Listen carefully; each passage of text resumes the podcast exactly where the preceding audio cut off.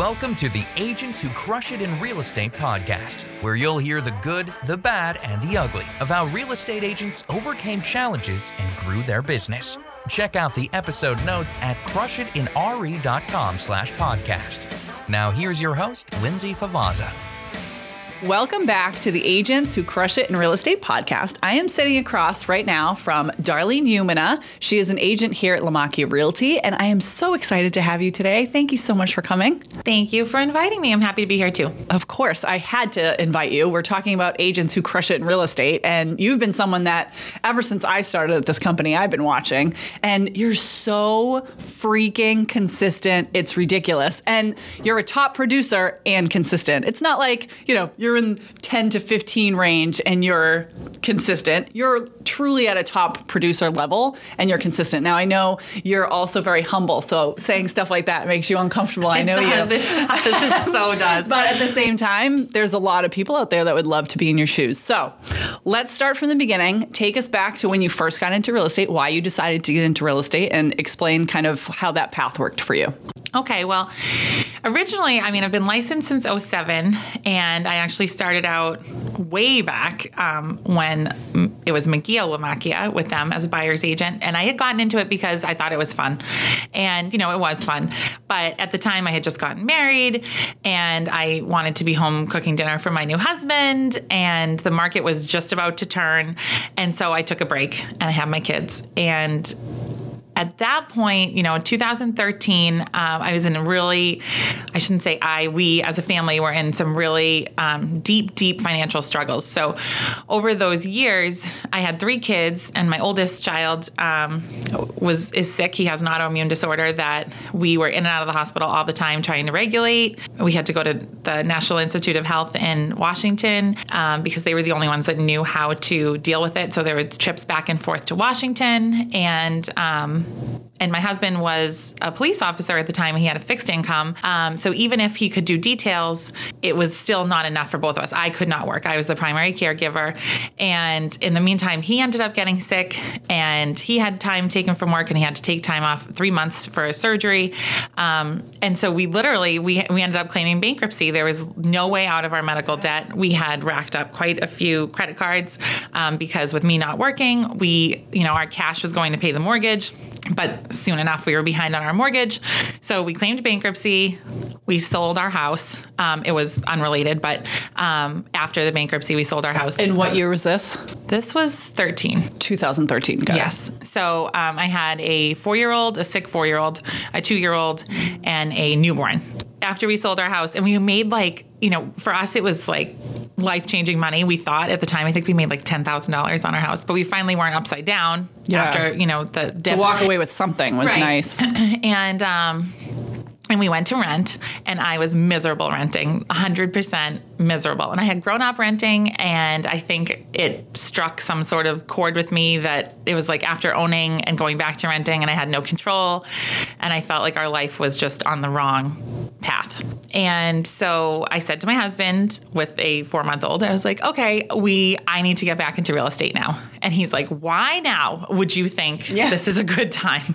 like we Well, barely you weren't working at the time, though, anyways, right? No so, working. So you weren't working anyway. So why not take that risk? Right. And I mean, you know, if you had That's a nine to five and you were getting out of it, that would be more scary to me. Right. So I was like, you know, we're gonna we're gonna do this. Might as well do it. And so for me, like the only the only way to turn our ship around was to start working and and I knew I loved real estate and I knew it was there for a reason and I really wanted a house again. And so I threw all of myself into it. And it was beyond challenging. So within 6 months or so, we had our first house. Um, and that just made me feel better anyway. I was like, Yeah. okay, we have our first house. We bought That's this amazing. really cute foreclosure back in Framingham where we wanted to be. Um, it was in great shape. We fixed it up. And so during those years, we just had to chip away at all of our, you know, financial burden because then even worse if we claimed bankruptcy and we were still, because after we claimed bankruptcy, I still wasn't working. So after that, we still had financial um, debt and we still had medical bills. wasn't as severe, Yeah, but you claim bankruptcy. That doesn't mean you're out of the woods. Right, Like, like, we you still still, have money. to rebuild. Absolutely. So, um, so really, I just it was true, true grit, and it was such hard work, and it was a lot of sacrifice, and I spent a lot of time away from my kids, a lot of weekends away from my kids, a lot of nights away from my kids, a lot of missed bedtime stories and tuck ins. Um, but it was truly the only way out for us. Um, and so I did turn that ship around. And so I started selling.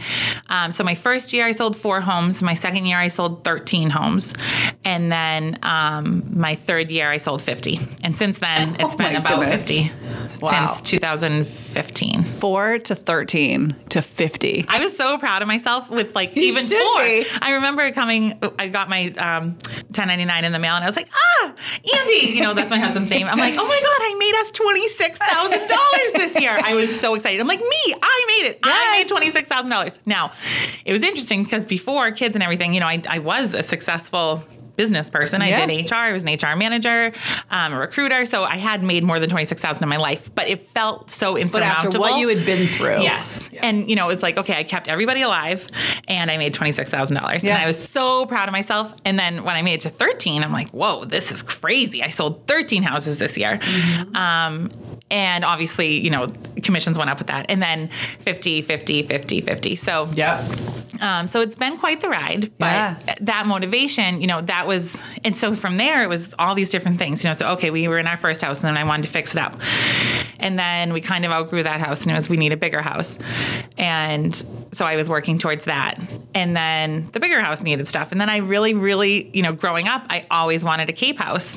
I used to, you know, say like, how come? Because everyone in my family, or not everyone in my family, my friends, they all had cape houses. The holidays would come around, they'd be like, I'm going to the Cape, and I was like spitting nails at home in my blow up pool, being like, why do I not have a cape house? Um, and I know that sounds a little bratty, but it was just always It been. doesn't at all. I was going to say to you actually when you were just talking about this, I don't I, I hope that someone isn't listening to this going, "Well, yeah, she had something horrible happen where she had to, you know, claim bankruptcy, so that's what motivated her." Well, the reality is you can find that within whatever Really? where, where you are, right? So you don't have to go through a bankruptcy to like hit that low point, right? Like Yeah. there, you don't have to hit that. Just think about what your goals What are you want. and let that motivate you. Yeah. You know? So when you say getting a cape house, like, yeah, Yeah. there might be someone that's like, I just want a real house. Well, okay, that's your motivation. And then guess what? Someday you'll be wanting the cape house too. Right. You know? And I, I just felt like I was like,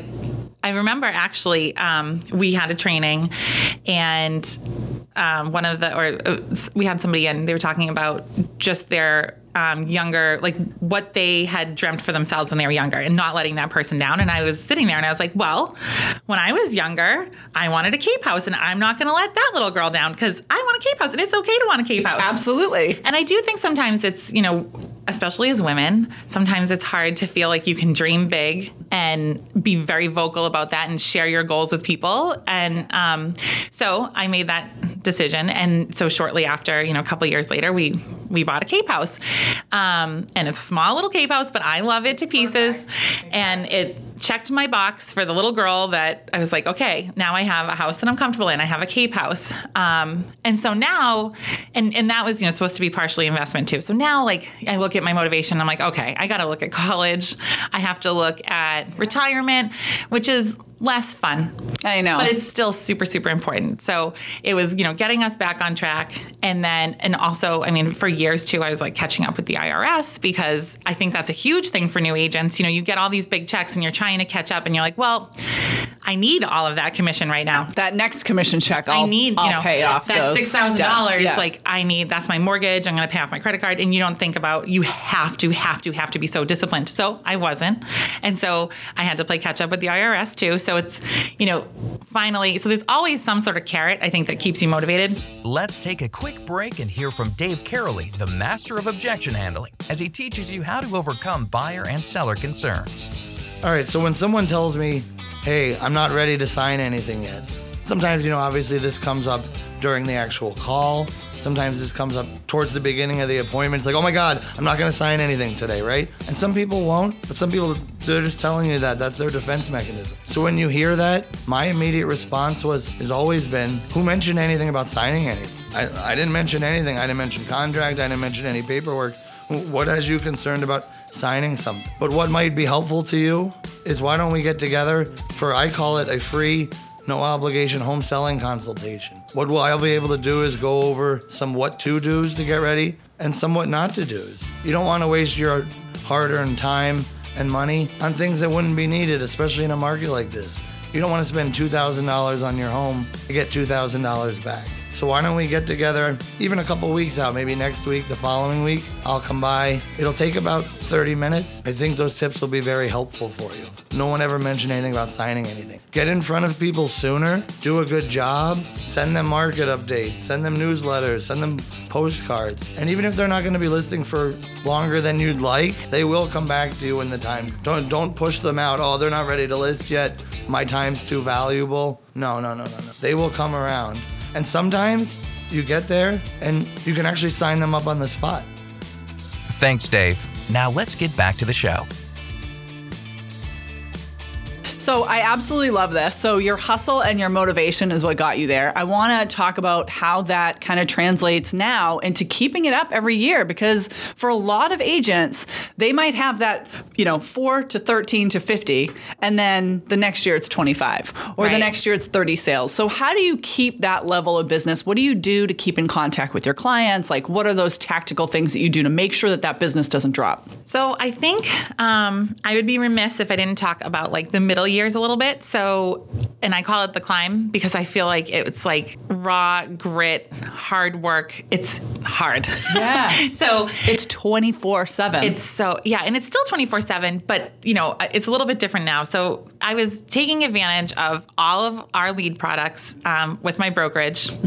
Yep. Are we allowed to say the brokerage name? Absolutely, you are. I'm like, wait it's a second. clearly going to can't that you're remember. with Lamacchia Realty. I can't so remember the you're rules. fine. so, um, right. So I was blessed to be in a brokerage that, first of all, really really supports everybody's goals you know it's, it's like they want really really want you to succeed but so as part of that there's lots of different lead products so i realized early on um, you know i had to switch so the first year i was not on lead products for um, sales so i mean that even shows it still translates to today Yeah.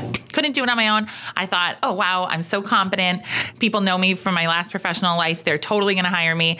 And they knew that we were kind of in a tough position. So I was like, oh, this is so great because people are going to be like, I can help them Yes. by hiring her. Yep. And so, don't you know, there were crickets. Yeah. and I was kind of bummed. I'm like, shoot.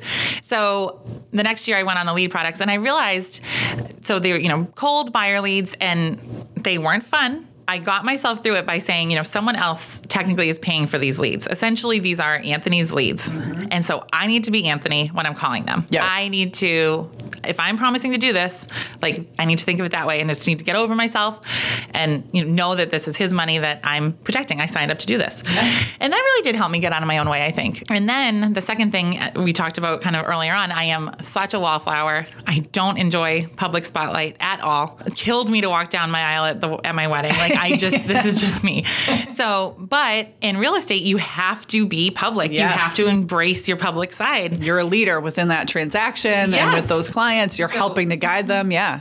And that part I love, you know, especially like I'm an extroverted introvert. So mm-hmm. people that know me are like, no way are you an introvert. Yeah. And I'm like, I know it's really confusing, but if you put me in a room, I'm going to be in the back of the room if I don't know anybody. So I had to be very, very public about the transactions that I was closing.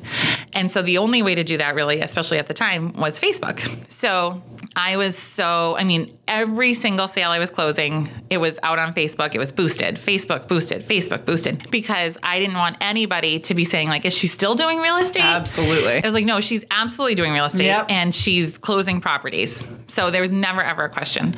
And that definitely took a lot for me to get over. Um, Yeah, there's a lot of agents that are afraid to talk about those successes because they don't want to feel show offy. Right. And they don't want to feel like braggy or anything like that. But you've got to get out of that out of your head. and I'm back there and it's Yeah. back in my head. I feel, but when you're on the climb, quote unquote, like you have no choice. You have no choice. No choice. Success based marketing, it works so Ye- much better. And they have to know that not only are you, you know, people get on there and they do videos, right? There's Yeah. a, a bunch of people now doing TikToks and doing all these videos and these reels and things like that, which is great because it shows that you have knowledge. Right. But unless there's actually seeing that you're closing deals, Right. It's going to be hard it's to believe kind it. of empty. exactly. Yeah. Uh, unsubstantiated in a So way. you have to talk about it. You have to. Right. So during that time, you know, taking advantage of any and all lead products that your company offers you, absolutely don't think twice about it. Don't think about what the splits are. Don't think about anything because it's such an important key to climbing. Because if I didn't, you know, yes, you're making less of a split when it's a company lead, but someone else is paying for them. So obviously,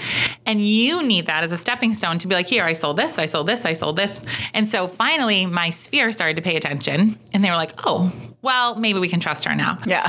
And, you know, I hear some of these stories. We have Kevin Cormier who friggin' killed it in Killed his it. first year. Crazy. And I still, so here I am, right? We talked about I've been consistent. I've sell 50 or so homes a year.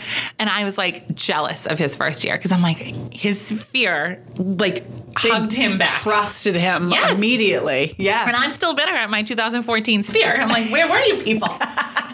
Why didn't you Kevin Cormier me? Yeah, like what the heck? so, anyways, um, and so now, so now we're through those middle years, and now it's making myself stay relevant, um, and it is very hard. And I think a lot of it has to do with again, I'm I am a wallflower. I am inclined to not be on video. I know that kills Lindsay. She's like, you need to be She's on video. so good at it, which is the part that kills me. Because there's some times where I'm like, yeah, maybe video's not your thing, but like, it is your thing. So that's the part that kills well, me. I'm gonna try to do some stuff this year. I'm really, really trying. I made it a goal. I'm gonna try to overcome this piece of me. I feel like anything that doesn't kill you makes you stronger. Absolutely. You know, like it's just a good growth thing for Yep. me. Um, but in the meantime, the biggest thing I do is so aside from still Facebook, Instagram, boosting, I, I'm a little bummed out about our new boosting rules. They're not even new anymore, but I call them new. But it's still, you know, even if it's a 15 mile range, who cares? So a certain amount of those people are still the ones right next door, right in your town. Um, and who cares if you get a listing 15 miles away? I certainly don't. Yeah. I'll take any listing anywhere. Exactly. Um, so so there's that, and then um, what else do you do to keep up with your clients? Right. Thank you. Like- Because that was the avenue I was going. And I'm like, what was I just going to say? So it is very important to me. So all of my business, for the most part now, is um, referral based. Which I love because I fall in love with my clients. I like them. They tend to be, you know, your vibe attracts your tribe. I believe that to like the nth degree. So thankfully, so one of the biggest things that I do is making sure I keep in touch with my sphere, my past clients. I love my past clients. They become family. And thankfully, like, and I totally believe your vibe attracts your tribe. I attract the people I want to work with, which is great. Not everyone's cut out for everybody. You know, I, I like people kind of like me. I tend to attract families with young kids, and that's a very, you know, difficult transaction. It's a lot of selling and buying at the same time. It's challenging, but I love it. It's like my geeky thing that I want to throw myself into. um, and so I understand like that their house is a mess, and I understand that nights are late, and I understand that they're going to text me at 3 a.m. And I tell them, I'm like, hey, if I'm up at 3 a.m., I'll answer you. If I'm not, you're not going to wake me up. So after our transactions close, I like need them still. Like they're my people. So I, without like, not to scare people too much, but I'm like, you're going to be family when this You're is gonna be my friend. yeah, we're going to stay friends. Yeah. So I make sure that I do some sort of client appreciation event every year. Um, and so even, you know, that was hard during the pandemic, but so earlier on, I think I started my first one in 16, it might have been 17. I did cornhole tournaments and food trucks. Yes. Um, it was so fun. So fun. It was so much fun. And then, um, I did a duck boat tour one year, and that was my biggest year so far. And I was like, let's celebrate like champions. Oh, we Yeah. had so much fun. Then we had a taco party after. Um, and so during the pandemic, I did um, Christmas photos, so outdoor Christmas photos, and that was That's great. brilliant because Yep. I was like, I'm still seeing you. I'm still seeing your families. Nobody is Yep. at risk. Um, it was super successful. We had a great time. I think because it, was, you know, it was October 2020, so it was still pretty bad. And then this year I did, well, 2021, um, a wreath party for this year's clients. So I kept it small, so I didn't get to do my wide reach, Yep. but I made sure that I was like appreciating this year's clients. We did wreath making. We had a blast. It was so much fun. And then I always do Thanksgiving pies. Um, pop by from time to time when people are there. Like I'll have like little tchotchkes for holidays or whatever the case may be. I don't do a ton of that because in New England, I think even my people that I love to pieces, none of us are like super friendly. You hear the doorbell ring and you're like, I'm diving behind my couch. I'm not answering that door. And we're also so used to being in like our lounge clothes. Like I I get home and I'm like, okay, Yeah. Oh, leggings are on. Straight into PJs. Yeah, Yeah. yeah. so you know, so I feel like even my people, like I can't just be like, "Ding dong, Yeah. I'm here." Yeah. Um, but that's a huge piece of of getting business that you want once you are through the climb. Um, you know, I always set a goal that like, I, I personally think the best thing you can do for your business is being the best you can be during a transaction. So anytime you're like, okay, I feel like I'm not getting new clients. I feel like what should I be doing? Facebook isn't enough. And I mean, I start to get this panic all the time. And I was like, I can do a good job for my clients today. That is the best thing I can do today Yep. because they're going to go and tell somebody else. So my goal is to always have a transaction that people want to be repeated. And my clients say all the time, like, I wish we could buy and sell a house again. And I'm like, I wish you could too, but you're nice and happy right now. Yeah. Um, so really, those are the things I do now to maintain my business. I love it. And I love that, you know, your kids are seeing not only what you went through before and they're seeing, you know, how you overcame it, especially your daughter, right? They're seeing how you overcame it, but now they're seeing that you are successful and that you're giving back to the people that have helped you to get there, which I think is just a great thing for them to see as well. Yeah. And then speaking of giving back, that just reminded me, which is terrible. Um, so every year I also do a giving tree, which is um, also I involve my clients. So we, we do a giving tree for single moms in Metro West that are struggling. So I interview single moms. It kills me too because like I hate interviewing. I wish I could just get like four moms that just land on my desk because Yeah. it's so hard to say, to say no. no. I Oh, know. hate it. So um, single moms because my mom was a single mom and I watched her literally like she put herself through college she bought her first home um, and it was really impressive and and i know what it was like to be a daughter of a single mom and it was great and i just know that it was hard for her. So i'm like how can i help? Really you know. So we do um, i say to like lighten the weight of their sleighs at the holiday season. And so this year i did start my own foundation. Um, so my whole undertone which is patented is love where you live in massachusetts. Um, and so i made a give where you live foundation to go along with that. Um, and of course it'll be you know regular charities throughout the year but with a big push for the giving tree in december. And my clients that's another way that i keep in touch with them which i love so much because they end up bringing me presents or they'll be like can you swing by and pick this up? I really want to stay engaged. I want to be involved. And i love that so much. Yeah. So finding stuff that connects with you and then giving back in a meaningful way is also a great way to grow your business. I know it sounds self-serving, but it makes you feel good and Right. it's helping others. And on top of that, your clients and your friends and your sphere see that you're caring about the community. And like that's super Giving important. back to your community. So that kind of shifted for me maybe four years ago. So I was thinking about, I was looking at all these lead products, and, and I tell a lot of agents this. They they call me, they're like, "What can I do?" And I was like, "Give back to your community. Go sponsor a baseball team."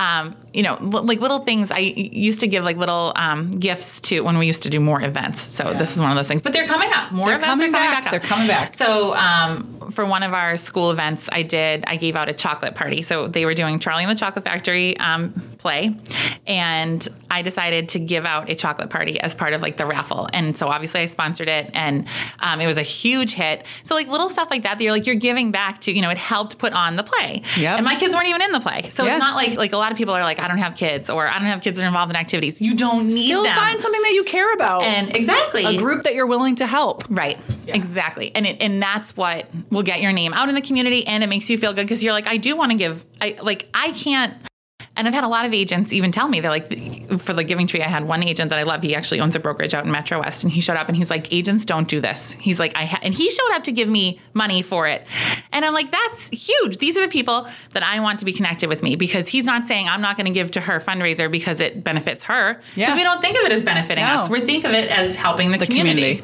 Uh, one more question for you today. Okay. And that is what advice would you give to an agent who is maybe in this 4 to 13 range? Let's go back to where you were, you know, before you had your breakout, right? In that 4 to 13 range and they're struggling and they don't know what to do to get them to that next level. What would be your biggest piece of advice of something to focus on? So I think that if I look at me at that range, I was still afraid of the phone. I hated the phone. And to be completely honest, I don't love the phone now, but I know it's part of my job. Like anytime I need to make things happen, it's like you have to pick up the phone and you have to dial. You cannot make it happen on social media. You take whatever leads you have and you get on the phone and you call them until you reach somebody. And I think you can get so easily set in this like mindset that no one's going to pick up the phone, nothing's going to happen. And I mean, like one of my uh, clients I still talk to, I think it was during that 4 to 13, I think it was in the 13 year. She was a lead from the end of the year, essentially a revival dial before we did technical revival dials. Um, and I never expected her to pick up. It was like nine months later, and she's like, "Oh, I am looking for a house, and can we go out this weekend?" And we had her under agreement in a day. And it's like, Amazing. You don't know what you're talking to on the other end of the phone. Now And you're looking at those lists as gold instead of looking them now, Yeah. right? It's like someone might have decided they were going to buy a house during COVID, and then been like, "No, it's not safe." They might have decided last year, "Okay, it's safe enough for me, but I'm I'm going on the bench because this is hard to do." Like, there's people that duck out for any any reason, and they're not going to bite you through the phone. If they hang up on you, big deal. Who Like, cares? who cares? So, like what? What? They're not gonna. you have nothing to lose. Nothing's gonna happen if they hang up on you, other Right. than you're gonna have that moment of like, ugh, and then you're gonna move on to the next Right, one. right. And then you know what? When you do get that person on the phone that ends up purchasing within a week after, right? That's gonna wash away all the no's. Exactly. All the hang-ups. And I, I think I think it's so hard to get in your head and and be negative, or it's so easy, I guess, Yeah. to get in your head and be negative. Um, and overcoming that, you have to shift your mindset. You have to. You have no choice. If you're in this business and you stay negative, and it's okay to be negative sometimes, you have to. It's, it's a tough business. There's Yeah. dips and valleys, but you cannot stay in the negative headspace because nothing good will happen. Yep. There's no way to get through it. So I think back then I was afraid of the phone and also kind of like, a, is this going to work? And you have to just proceed as if success is inevitable. And just if this is what you want, you do it. You go get it. You make those dials. You work hard, and you do what it takes. Love it. Well, Darlene, thank you so much. I so appreciate you sitting with me today. And thank you all for listening. And we'll see you on the next Agents Who Crush It in Real Estate podcast. Thank you.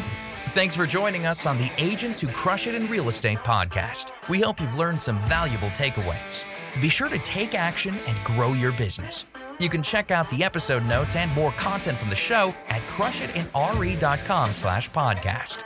And if you like this episode and you'd like to hear more stories, please share with others. Post on social media or leave a rating or review. To catch all the latest from Anthony, you can follow him on Instagram at Crush It in Real Estate on Facebook and YouTube. Thanks again, and we'll see you next time.